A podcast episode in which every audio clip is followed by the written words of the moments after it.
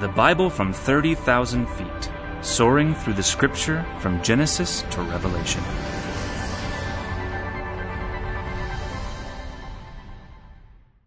Would you please turn in your Bibles to the book of Second John? Before us tonight, we have Second John, Third John, and Jude, three of these short little books.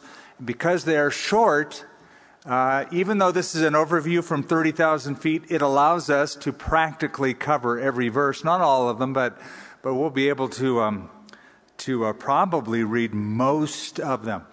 This morning, um, I grabbed off my bookshelf a book that I've had for years because it was recommended uh, by Samuel Rutherford. Now, I'm not expecting you to know who he is. He was a pastor from the 1600s in Scotland. And uh, he was basically arrested and kicked out of his ministry because he was outspoken um, and the church at that time was already run by the government, as it is even to this day uh, in that country. And um, he, little Samuel Rutherford, and I say little, he was a short, wee little man, as they say in Scotland, but very bold and uh, a godly preacher. Uh, he preached at a little village called Anwoth uh, in Scotland. Uh, most people don't even know where that is. And then also Edinburgh. Most people know where that is. But he was kicked out of ministry by the church government, the government run church. And um, he was uh, placed up in Aberdeen, way up north, because he spoke out against the archbishop's weak doctrine and teaching. Now, I say most people don't know who he is or know much about his preaching, but the one book that survives by him that is worth getting if you have a few extra dollars and you find it, especially at a used bookstore, uh, are the letters of Samuel Rutherford. The letters of, it's just correspondence. It's hundreds of letters that he wrote to individuals and they're priceless because you get a, an insight into what people were going with and how this man, though he couldn't do public ministry uh, in preaching, how he cared and was able to extend his ministry through the writing of letters. And I pulled it off my bookshelf. I, I have a paperback version I bought years ago. And it just reminds me when I read that little book of letters it reminds me of these three letters that are before us Second John, Third John, and Jude. Little letters that pack a huge punch. Um, Second John and Third John are two of the five books written by the Apostle John. And they're so small that people even wondered why are they even in the Bible? It's, it's so tiny, it's almost a, a worthless thing to put it in the Bible until you read it and you find out that big things come in small packages. Um, in antiquity, in ancient times, most Greco Roman correspondence letters were from an individual to an individual, person to person, and were very short. And so Second John and Third John fit that profile. Second John is written to the elect lady and her family. I'll explain that in a minute. The third John is written to a, an individual by the name of Gaius. And so ancient letters were short, about 300 words. Second John has 301 words in English, 245 in the Greek language, so it's a very short letter and it's individualized. All written by the Apostle John. We covered a longer book of his last week, 1 John, and now we look at 2nd and 3rd John, which I have to admit are among the most neglected books in the New Testament. Not many people spend much time in 2nd or 3rd John. But they should. Because once again, like First John, John the Apostle is older. In fact, he introduces himself as the elder. And that meant not only was he superintending a number of congregations, but he was older in age. We believe he died around age 94. In AD 100, he was in his mid 90s. But he's older now and he has wisdom and he has um, a real focus on certain important truths, and he has, he has by now learned to say a lot in just a few words. So, what is Second John all about? It's about truth. That's the theme of Second John truth. Truth is mentioned five times, repeated, the word repeated five times in 13 verses. Not just truth, but to be more specific, the theme of Second John is loving the truth. Loving the truth.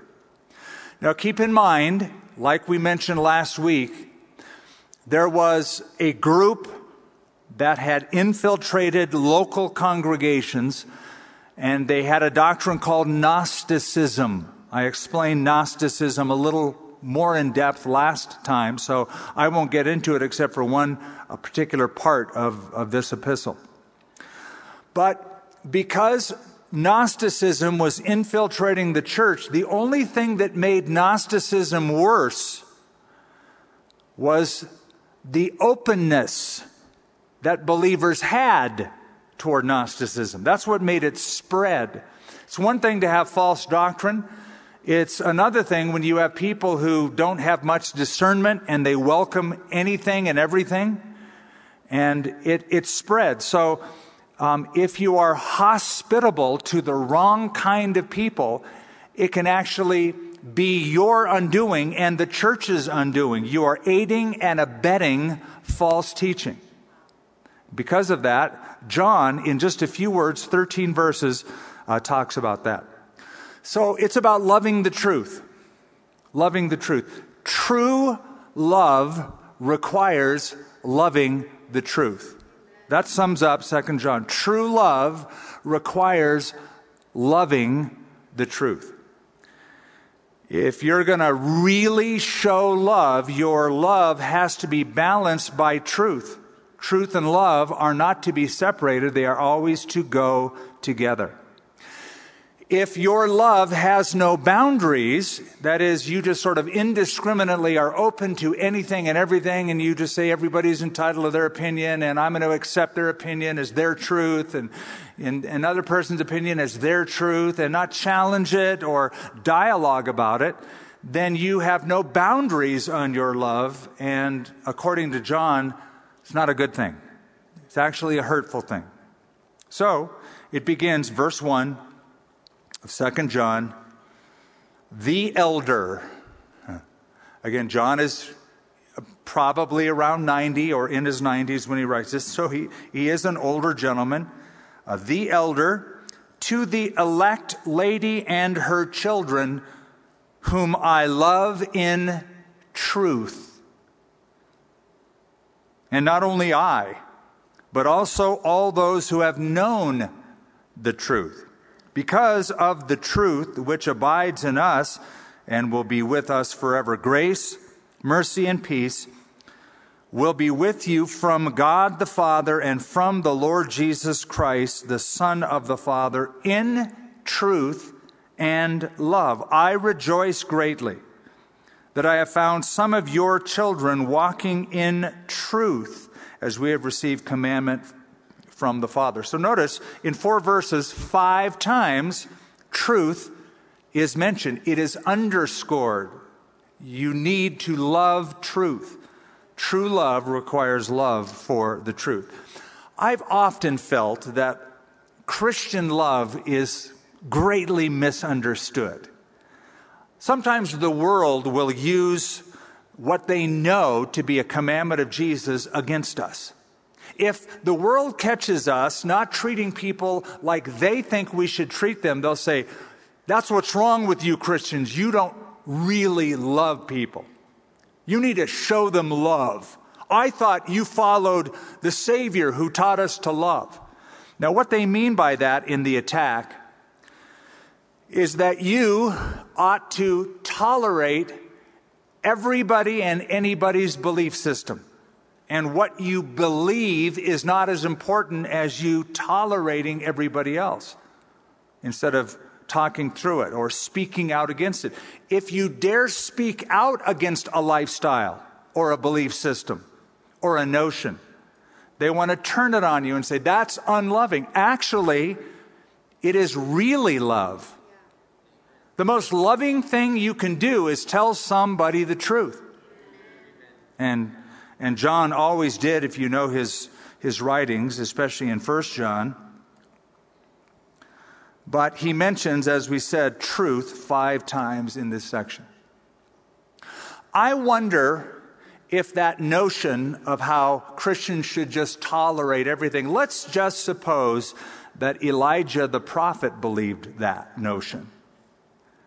Would he confront the prophets of Baal? Wouldn't he just say, Well, you prophets have your own religion and your own style and your own way, have at it? Now, he challenged them to a duel, right?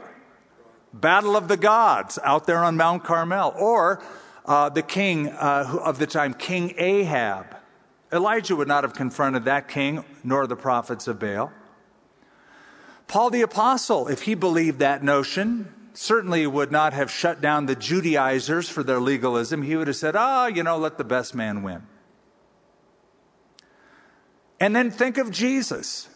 Jesus had some pretty hefty things to say uh, to people who did not speak the truth. He, he was confrontational, like when Herod Antipas wanted to see him, Jesus sort of blew him off and said, Go tell that fox that I'm busy.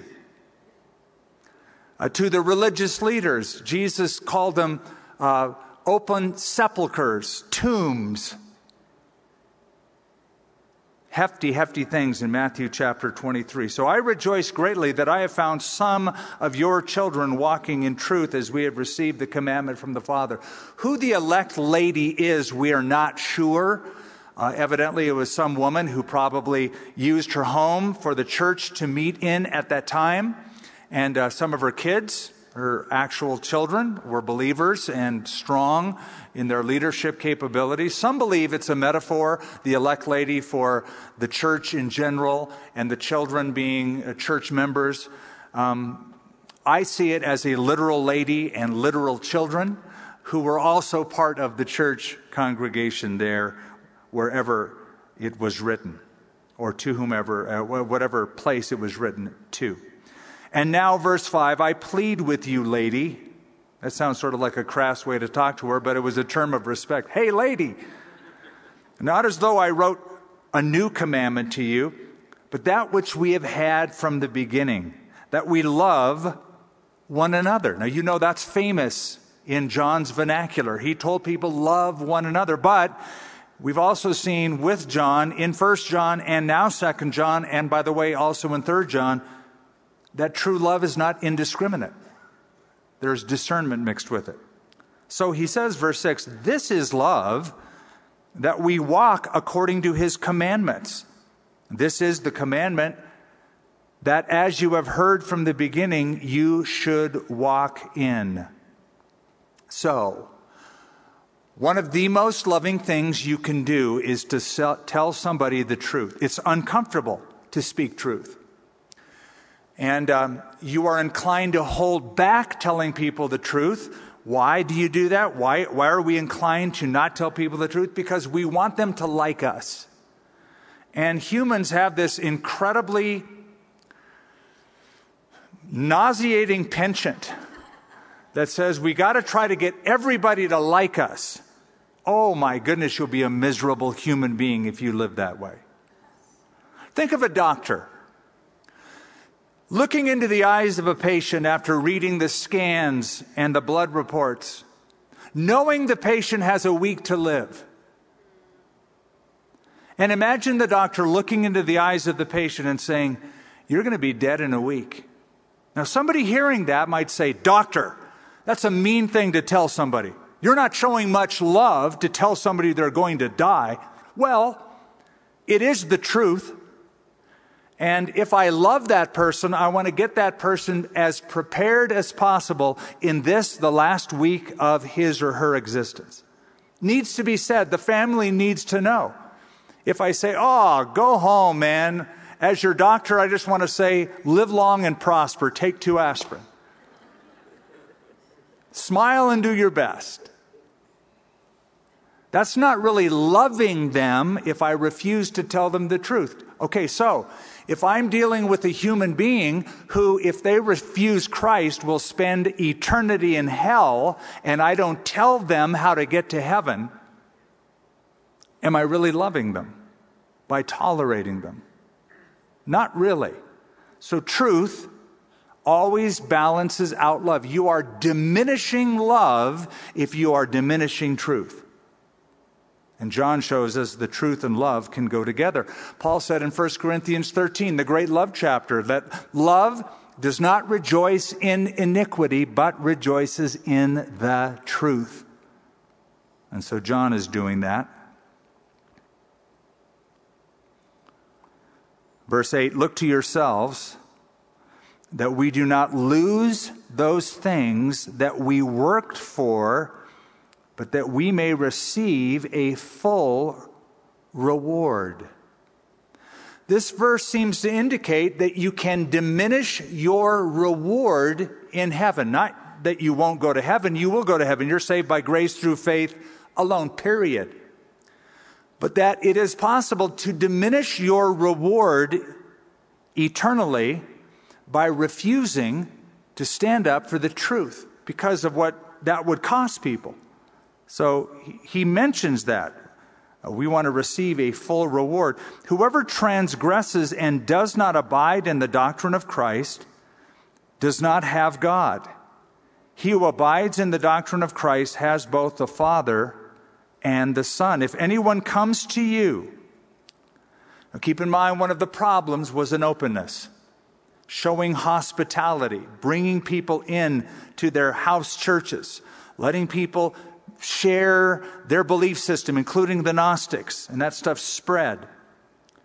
So if anyone comes to you and does not bring this doctrine, do not receive him into your house, nor greet him. That doesn't mean you can't bring people into your house and give them a cup of coffee and a couple cookies. And if they're unbelievers or they have disagreements with you, the idea was because churches met in homes, when you invite people into your house church and you show the same openness to them to share whatever they want to share as you would a brother or sister, you're diminishing truth.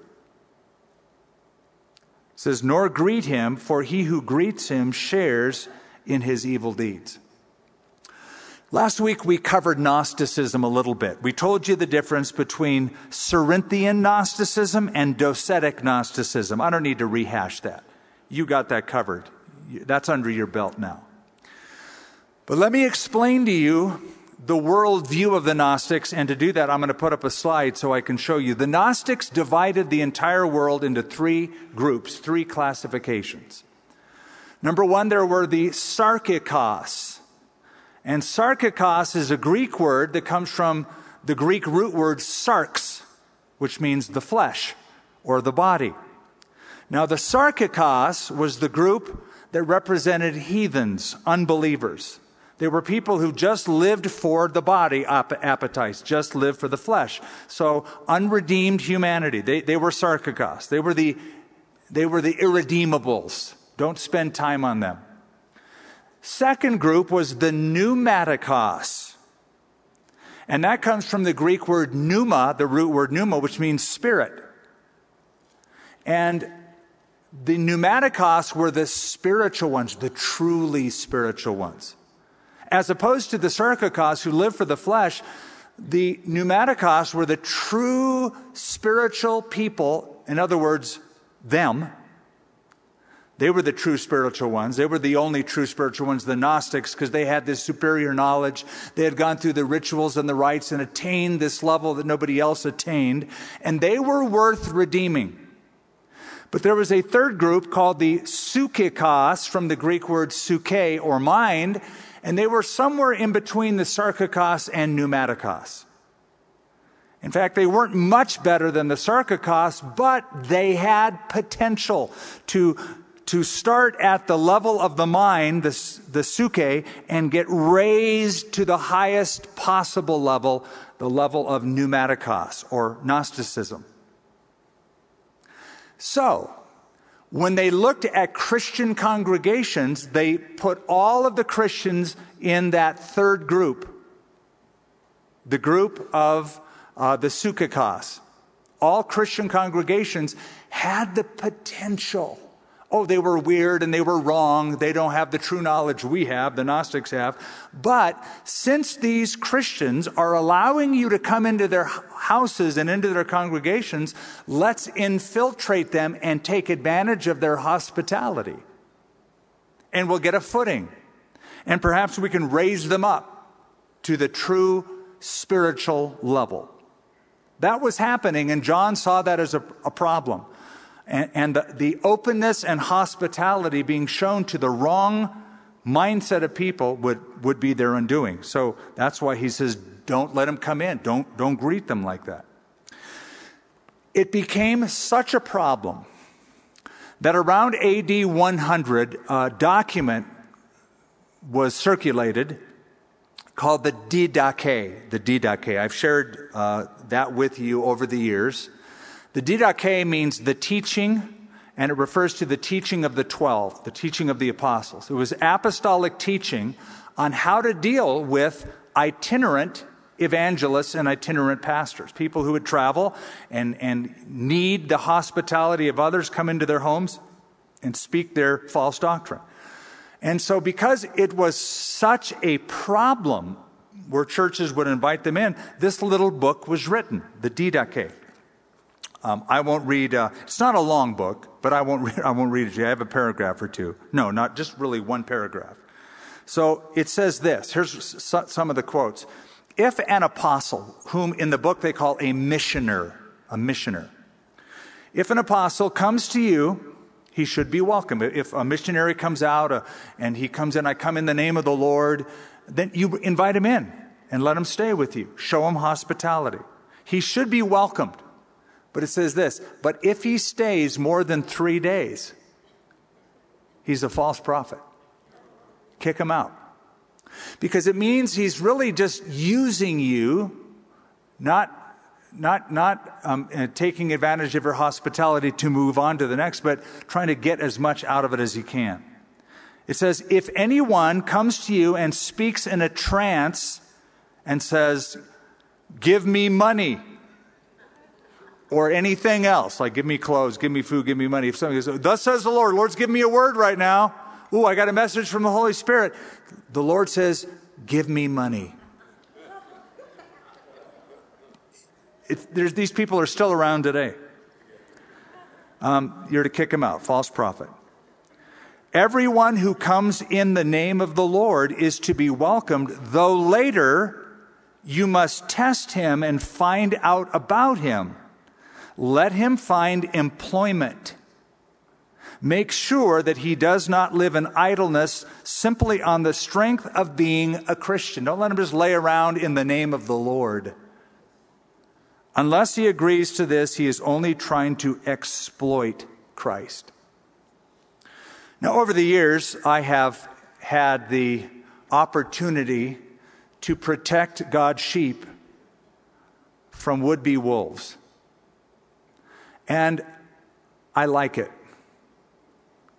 I don't always like confrontation, but I, I, like it when I can, I can spot a wolf or others who have discernment spot a wolf and we can nip it in the bud and protect God's sheep from, from it spreading. When I lived in California before I moved out here to start this church, I remember doing a little Bible study in a town called Garden Grove, California. It was not far from where I lived in Huntington Beach. I'd go there every week, had a small group of people that grew and grew into a sizable group in a home. And um, I remember on a few occasions, people would come and say, Thus says the Lord, He's given me a word, you need to do this for me and that for me. But on one particular occasion, this guy came in, and I remember this one gal who was in our Bible study uh, a, a, pretty gal. She um, was married to an unbeliever. And unbeliever didn't want to come, but she came to Bible study every week, strengthened her in her faith. And this single guy came into our Bible study, and he would come for a couple weeks. And one night, he walked up to her after the Bible study and says, You know, the Lord gave me a word. He didn't know she was married. The Lord gave me a word that you're, you're, you're to be my wife. Well, this really shook her, right? Because she was married and trying to win her husband to Christ. And, and, he, and he goes, No, I'm, I'm certain you're going to be my wife. And, and so she, you know, showed that she had a ring and she was married. And, and he said, Well, it only proves that you married the wrong person, and the Lord would have you leave your husband and marry me. So I'm overhearing this conversation because it's still over in that side of the room, and I could hear what he was saying. So, you know, I was on him like white on rice and showed him the door and showed him the left foot of fellowship really quickly. And, uh, showed him hospitality with a swift spiritual kick. So John is saying, uh, whoever greets him shares in his evil deeds. Let's close out the, the letter. It says, Having many things to write to you, I did not wish to do so with paper and ink, but I hope to come to you and speak face to face that our joy may be full. You know, distance only works for a little bit of time. There comes a time when you need face to face fellowship. That you can social distance and you can watch online, and that'll work okay. We flatten the curve, but after a while, you know, you, you can only do so much where you need to, to, to be able to, in, a, in an accountable setting, um, love one another and, and fulfill New Testament command So he is looking forward to putting the pen and ink down and seeing her and the children, her children face to face, that our joy may be full. The children of your elect sister greet you. Now, here's an interesting footnote. According to tradition, and it's only a tradition, we don't know for sure, but according to church tradition, the elect lady that he writes to in verse 1 and 2 and her children is Martha the sister of Lazarus, whom Jesus raised from the dead. If that tradition is true, that means the sister of the elect lady is Mary. Now, again, we don't know, but that's tradition, so that would make verse 13 apply to Mary. The children of your elect sister greet you. Amen. Now, before we move on to 3 John, we told you last week that the Gnostics denied either the deity of Christ or the humanity of Christ. The Cerinthian Gnostics denied the deity of Christ. The Docetic Gnostics didn't believe in the humanity of Christ. So John says, you know, if you are denying that Jesus is the Christ, Jesus is the Messiah, or that Jesus came in the flesh, if you deny he's the Son of God or you deny his humanity, that person is an antichrist. Now, it's not like John is getting old and cantankerous with, with each passing year. He remembers that's what the Lord Jesus said. For Jesus, this is now in John, the Gospel of John, chapter 5. It says, Therefore the Jews sought all the more to kill him because he not only broke the Sabbath, but said God was his Father, making himself equal with God. They understood that Jesus was claiming deity. Now, Jesus, a few verses down in verse 23 of John 5, says that all should honor the Son just as they honor the Father. He who does not honor the Son does not honor the Father who sent him. So, true love requires love for the truth, and the truth is Jesus is both God and man, God and deity and humanity. Undiminished deity, unprotected humanity. Now we get to 3 John. And 3 John has 14 verses in it. 2 John had 13, so it looks longer, but in the Greek language, It is shorter.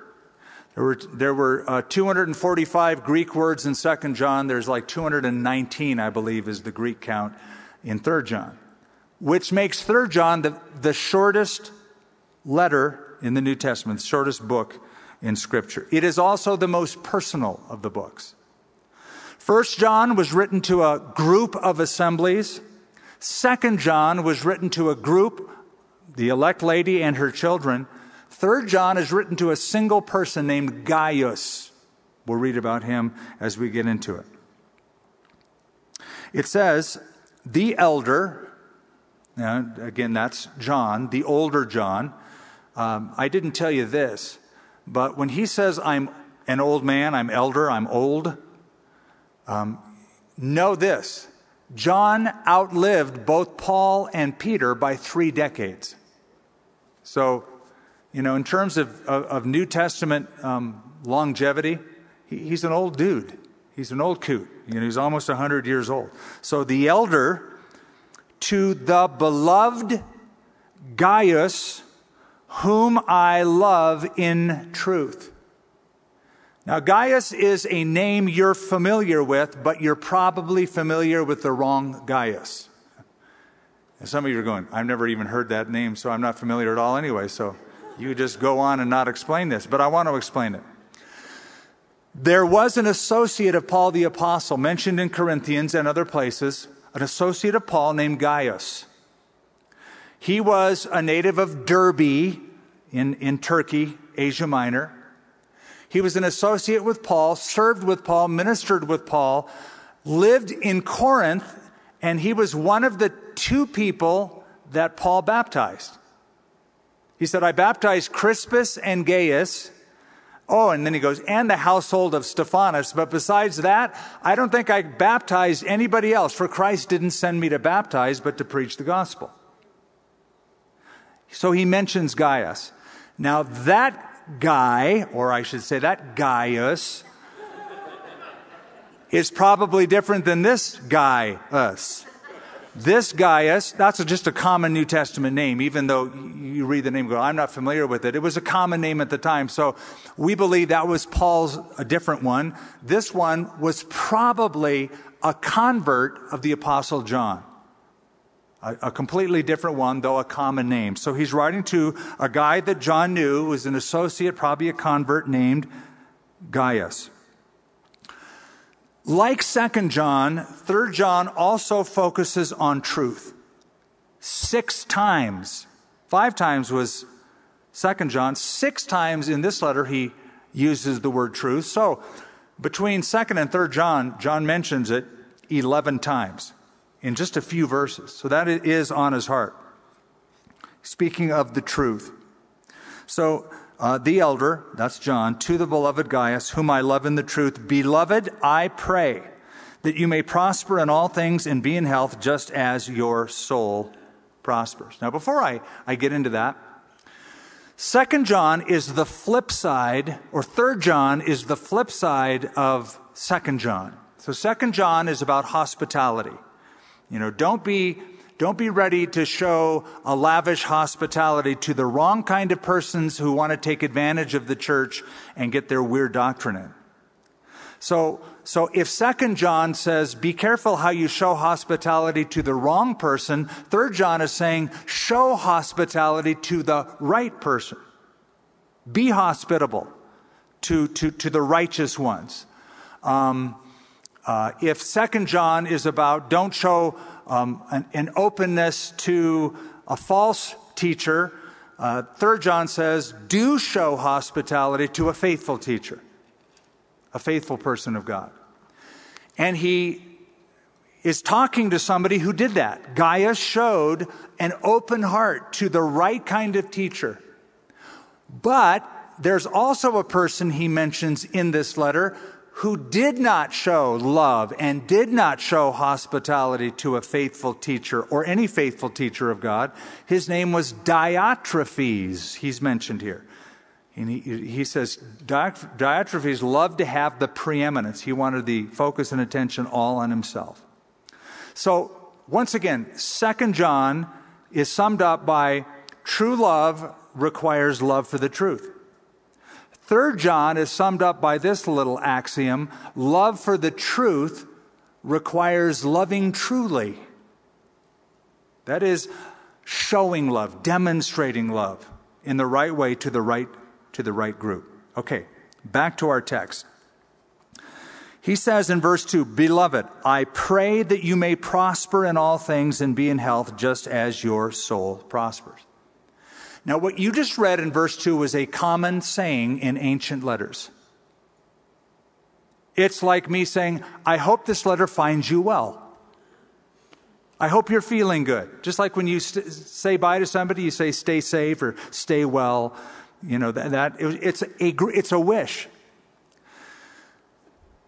What I have noticed over the years since I began my ministry is um, a vein of Christianity known as the health and wealth vein of Christianity that has taken verse 2 so completely out of context that it's not a, um, a Christian uh, hope, but it's a guarantee, a guarantee of, of perfect health.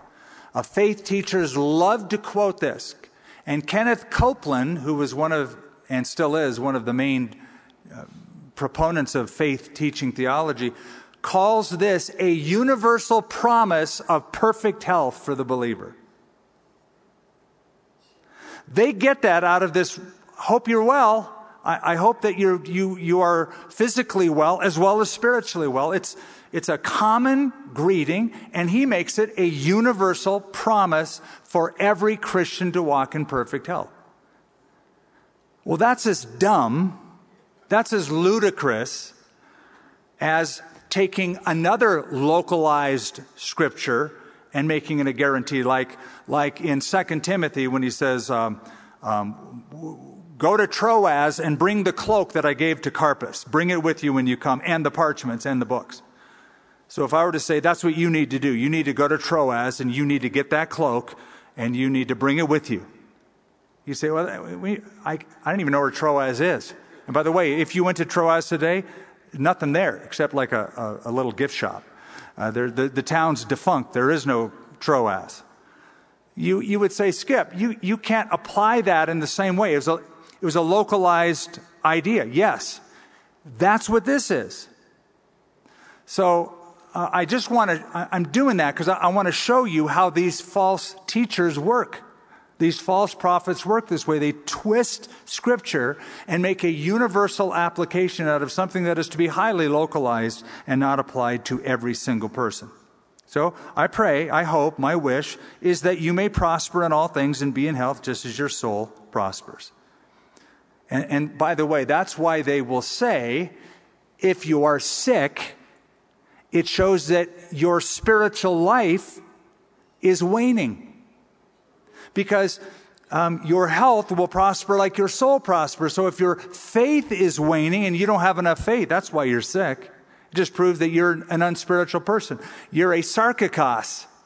It's like neo Gnosticism. For I rejoiced, verse 3, greatly when brethren came and testified of the truth that is in you, just as you walk in the truth. I have no greater joy than to hear that my children, that is my spiritual offspring, my children, walk in truth. Once again, the, the sentiment that people love to believe because it's convenient and you're not on the spot if you believe this is to just tolerate everybody's belief system as equal. And it doesn't matter really what you believe as long as you're sincere about what you believe. And that seems to be the only criteria of what is right and wrong. Are they sincere? If they're sincere, then they must be right. That's their truth. If they're insincere, well, then they're hypocritical and no matter what they believe. But again, truth, truth, loving the truth, and um, uh, is, is, is important to him. So it does matter what you believe. Truth is important. Um, what, what, if what if a blind man was asking you for directions? And he happened to be standing on the edge, like I will do. And, I'm, I'm, I, and he's asking, which way should I go? Which, which, which direction should I go in? Now, you know that if you go straight, he's going to get hurt. He could even die. So, what if you were to say, well, it doesn't really matter which way you go as long as you're sincere? Would you consider that loving? No, I would consider that cruel. You would say, don't go straight ahead, whatever you do. Turn to the right or left or get some guidance to go backwards and have a seat till we get you some help. So it does matter what you believe because people are stepping into eternity. Don't you want to give them the right directions? So loving the truth. I have great, no greater joy than to hear that my children walk in the truth. And that has been my passion. I've always loved this verse. And um, I've made it sort of uh, not my life verse personally, but my life verse congregationally. I've always had the desire that this be the, the best fed congregation ever in the, in the scriptures, in the truth of God, and the, and the most loved.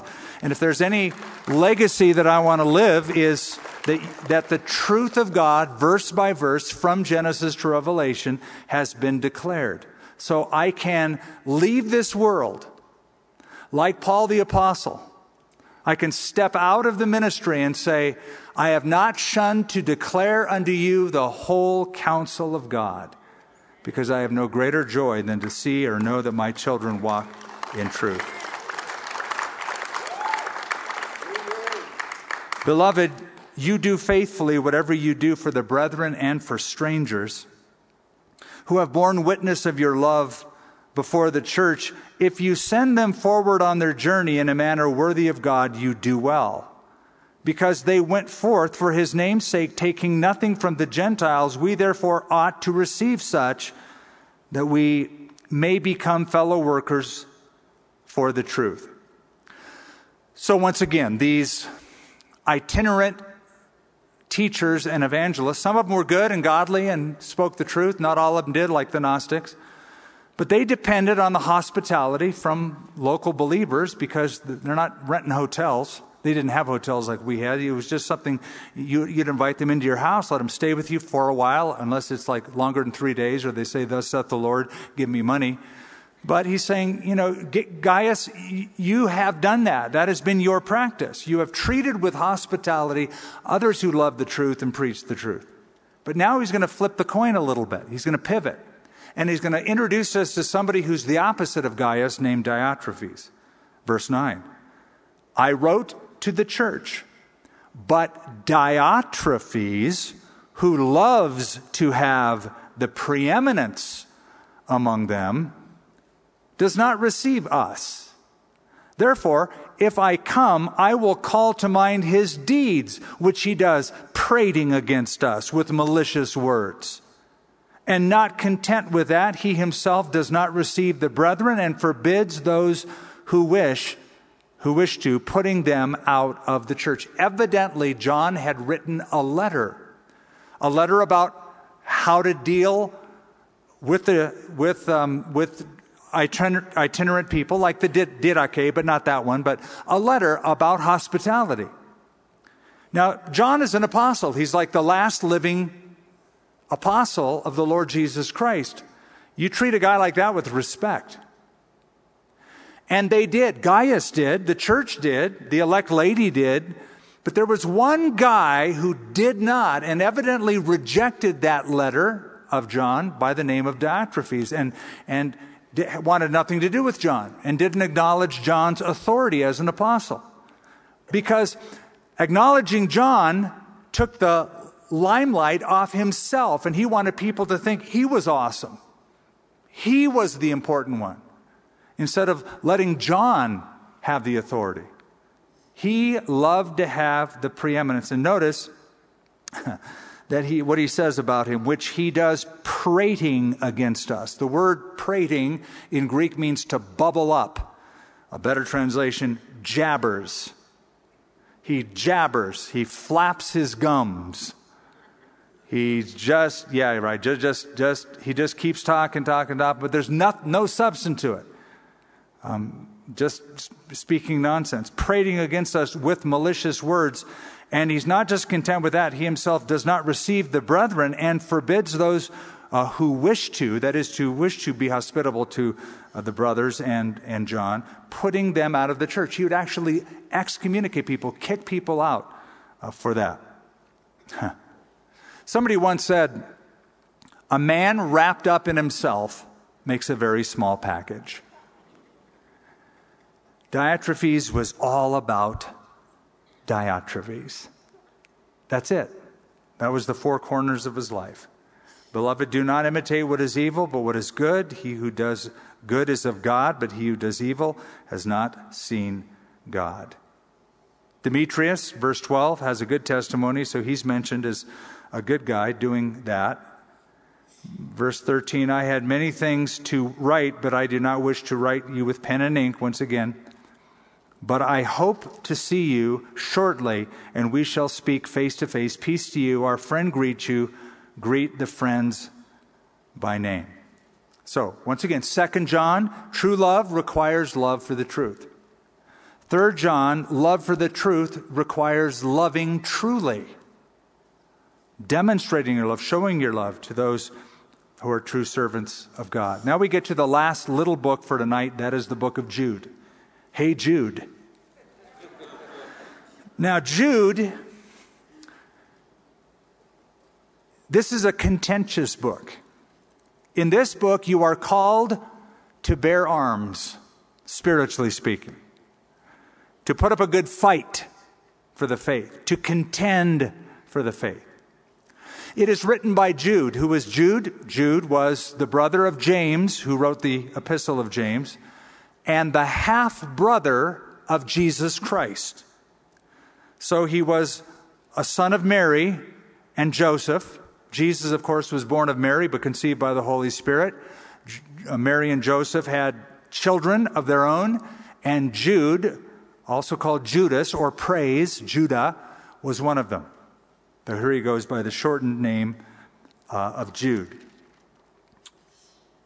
Um, the brothers of Jesus, the family of Jesus, James, Judas, Jude, I mean, this Jude, did not believe that Jesus was the Messiah. John chapter 7 tells us. They sort of chided him and told him to go to Jerusalem, and if he's really the Messiah, show himself and make, you know, make, a, make a show, a miracle. And it says, For his brothers did not believe in him.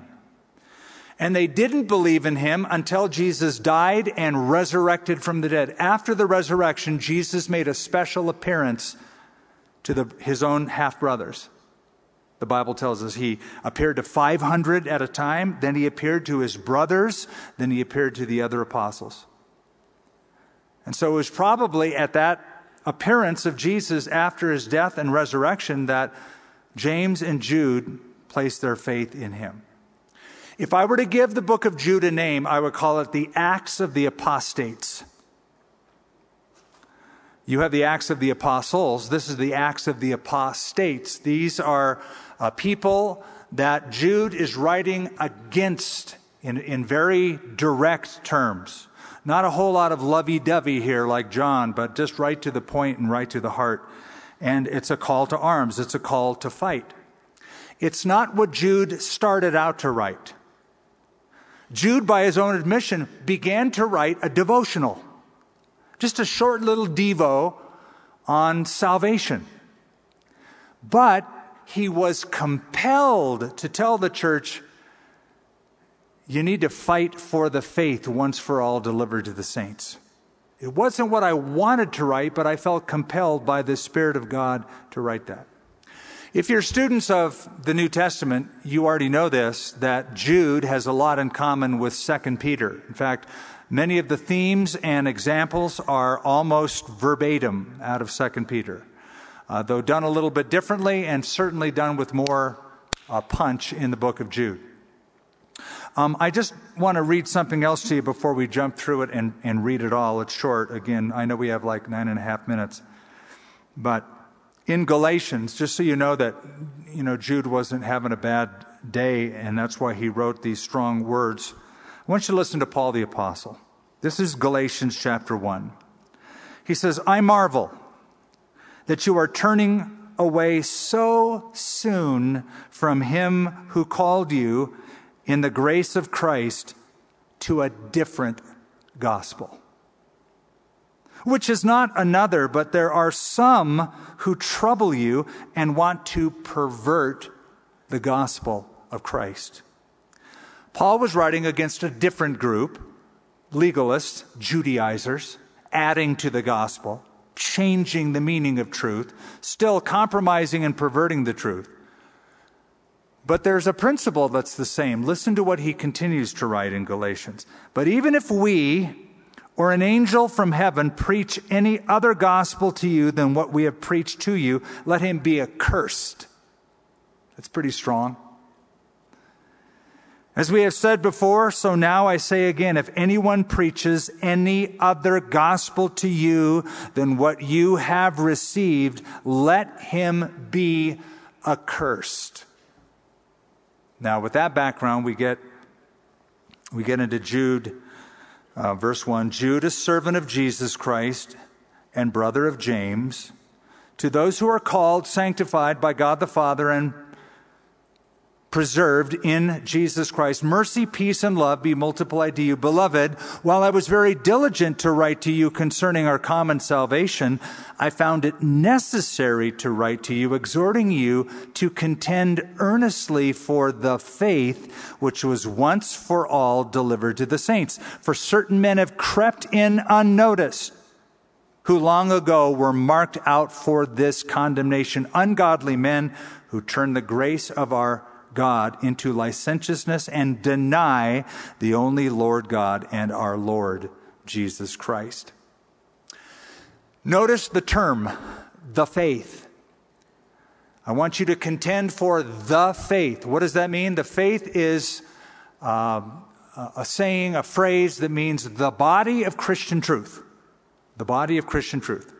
Paul writes to the Corinthians and says, Examine yourselves whether you are in the faith or not.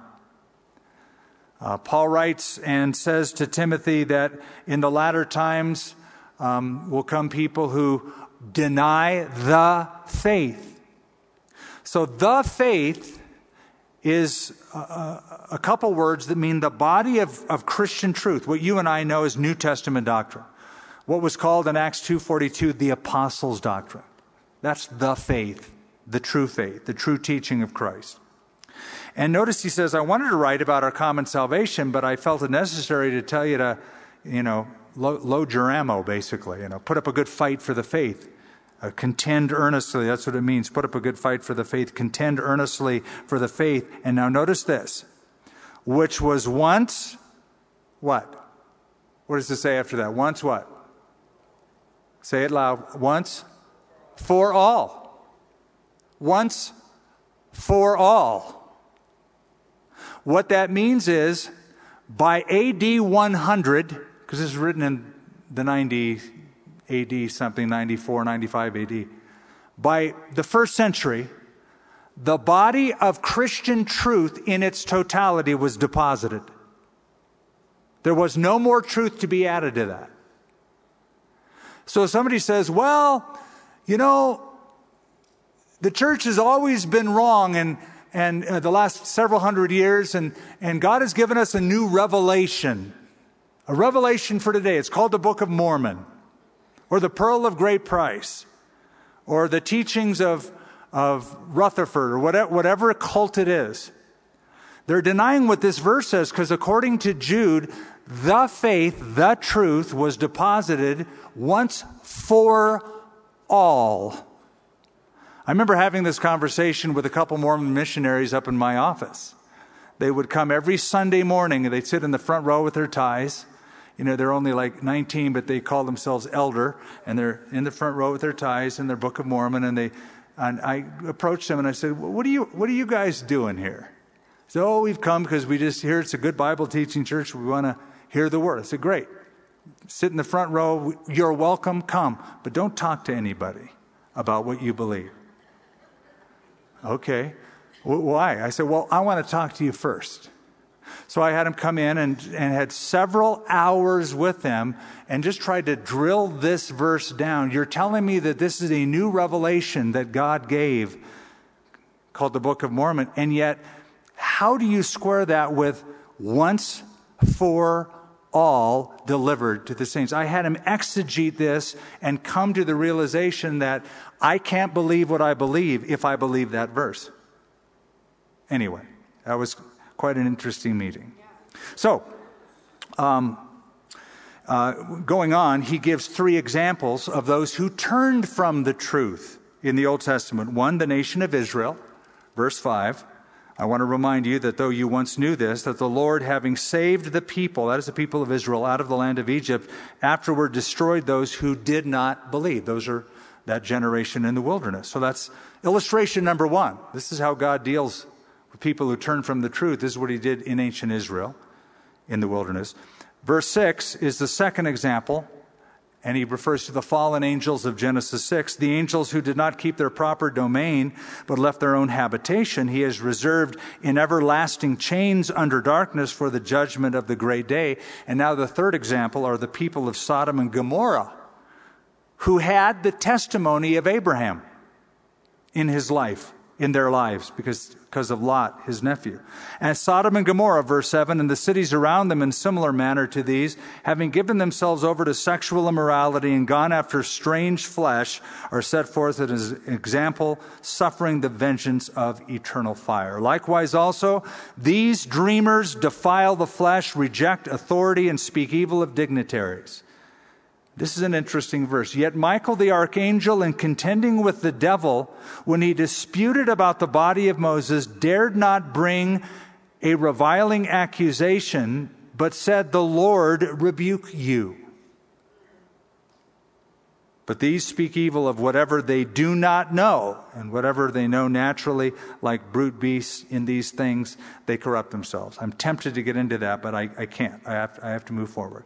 Woe to them, verse 11. Woe to them, for they have run. Now, here's more illustrations. They have run in the way of Cain. Right? Cain departed from the Lord by a false worship and they have run greedily in the error of Balaam for profit. Balaam told King Balak how to seduce the children of Israel and get God to go against them by immorality.